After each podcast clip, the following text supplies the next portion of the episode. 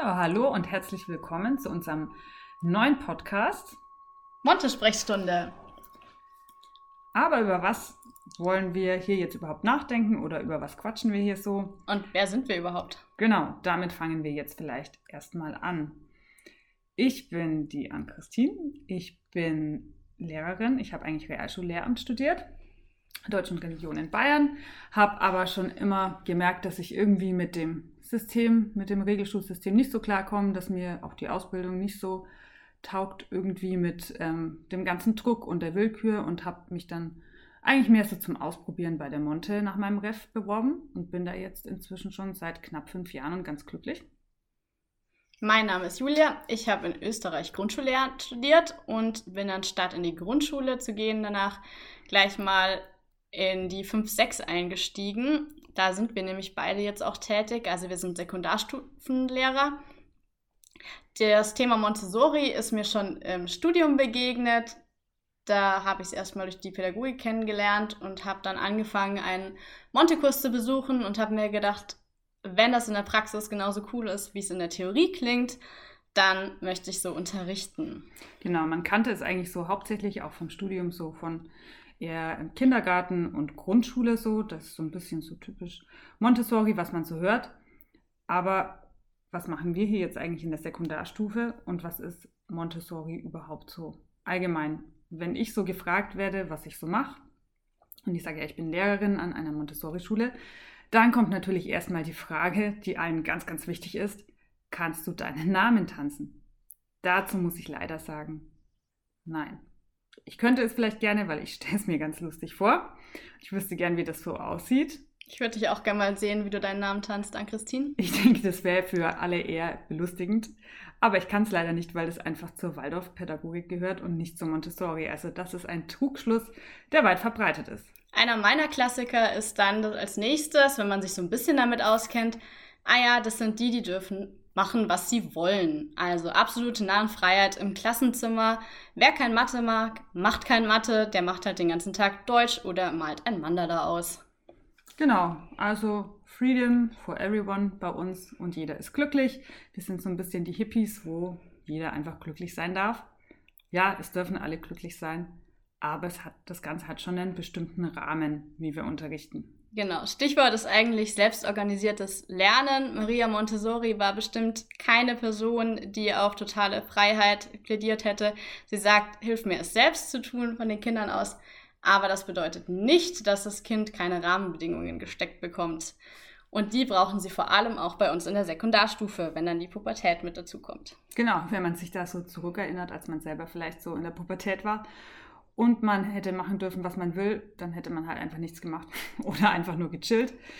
Und gerade das wollen wir ja nicht, aber wir wollen ihnen einen Rahmen bieten, wo sie einfach angenehm lernen können und ihre eigenen Fähigkeiten einfach auch fördern. Richtig. Inzwischen sind wir schon seit knapp fünf Jahren in einer Jahrgangsstufe, nämlich in der Jahrgangsstufenmischung 5-6. So lange halten wir es inzwischen schon miteinander aus. Das ist ja Wahnsinn. Genau, wir haben Parallelklassen, das bedeutet, wir haben die Klassleitung von diesen Klassen und das Ganze in einer Ganztagsschule. Wie funktioniert das so?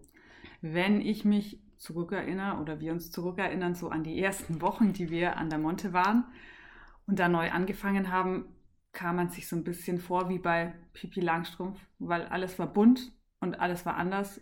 Und ich kannte es natürlich von der Regelschule, dass alle äh, auf ihrem Platz sitzen und da hat man sich jetzt immer so im Kreis getroffen erstmal.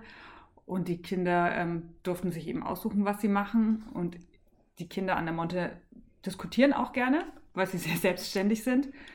Und am Anfang habe ich mir gedacht, ach du meine Güte, klappt es überhaupt, dass die da irgendwas lernen? Wir waren dann die ersten Wochen auch im Schullandheim. Oh ja, das war eine harte Erfahrung. Ja, das war erstmal ins kalte Wasser geschmissen und wir haben uns danach gedacht, das wird nichts. Mein größter Schockmoment war am Anfang erstmal auch, dass man geduzt wird. Ich hatte es noch nie erlebt, dass mich äh, Kinder duzen, vor allem in dem Alter. Und plötzlich war ich überall nur noch die Julia und du kannst du mal, Julia, mach mal hier. Und da dachte ich mir erstmal, okay, also duzen bedeutet eigentlich, dass man äh, wenig Respekt vor der Person hat. Die Autorität geht auf jeden Fall verloren, wenn ich jetzt mit Julia angesprochen werde. Und Stück für Stück habe ich festgestellt, es gibt nichts Cooleres, als mit dem Vornamen angesprochen zu werden. Denn eine Frau XY, mit der habe ich nie im Leben diese Verbindung, die ich mit einer Julia oder die ich mit einer Ann-Christine haben kann. Also wir haben uns eingelebt, aber gerade die ersten Monate waren natürlich ein extremer Umstieg, vor allem weil wir beide aus der Regelschule sind und, und auch nur auf Regelschulen waren als Kinder.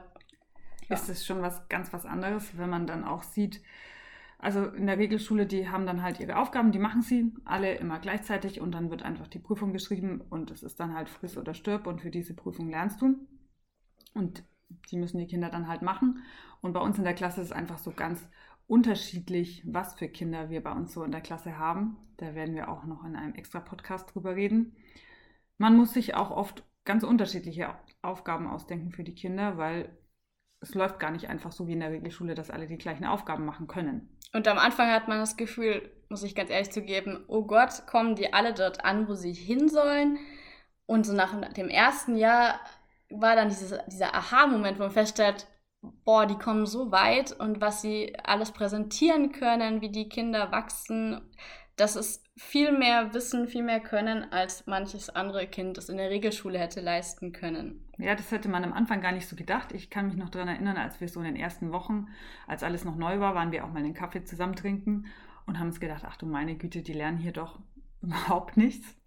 Wie ja. soll das werden? Und jetzt sitzen wir hier zusammen und machen den Podcast, weil es alles eigentlich doch ganz gut funktioniert. Genau, weil wir festgestellt haben, das System ist wirklich gut und wir wollen es euch gerne näher bringen und sagen, wie es auch richtig gut klappt und wie man das als Lehrer gut umsetzen kann. Genau, dafür haben wir uns so ein paar Themen schon mal so ein bisschen überlegt. Ihr könnt uns dann natürlich auch schreiben, wenn euch noch andere Themen unter den Fingernägeln brennen, die euch da einfallen. Aber was so typische Themen sind, so mit denen man sich beschäftigt, wenn man über Monte-Sekundarstufe redet, ist die Freiarbeit natürlich, das ist unser Herzstück in der Monte-Pädagogik eigentlich. Selbstorganisiertes Lernen, dann Inklusion. Bei uns sehen die Klassen nämlich manchmal auch ein bisschen anders aus. Ganztagsschule, kosmische Erzählungen. Das klingt jetzt ganz fancy, wenn man nicht weiß, was das ist, aber wir werden euch auch erzählen, wie man das in der Monte-Schule so macht und wie man das auch für die Sekundarstufe vor allen Dingen machen kann. Dann haben wir Jahrgangsmischungen, was auch ein interessantes Thema ist. Ähm, Abschlussprüfungen, wie schaut es aus, wenn ein Montessori-Kind dann in die 9-10 kommt oder auch später dann ein Abi vielleicht schreiben möchte? Wie ist es mit der Rolle als Lehrer? Wie präsentieren wir Dinge? Wie schaut unser Unterricht denn aus, wenn wir Themen neu einführen wollen? Die Heterogenität der Gruppen, das habe ich ja vorhin schon so ein bisschen angeschnitten. Also wir haben ja vom Stand der Schüler ein sehr weites Spektrum, das wir abdecken müssen. Wie funktioniert das so? Mit den unterschiedlichen Aufgaben und so weiter, mit den Zeugnissen, weil, was ja ganz wichtig ist, was auch eine wichtige Frage ist, wie läuft es denn bei euch ohne Noten? Das werden wir auch beschreiben, wie das mit den Zeugnissen ist und auch mit den Halbjahresgesprächen, die wir zum Halbjahr machen statt den Zeugnissen. Materialarbeit, was auch typisch für Monte ist, und wie das vor allen Dingen in der Sekundarstufe auch aussehen kann, das ist nochmal eine wichtige Frage, weil in der Grundschule kennt man so mit dem Material, aber wie kann man das in der Sekundarstufe umsetzen? Und bestimmt noch ganz, ganz viel mehr, was uns so einfällt und euch so einfällt. Genau, also seid gespannt. Wir freuen uns auf die nächste Folge. Bis zum nächsten Mal bei der Monte-Sprechstunde.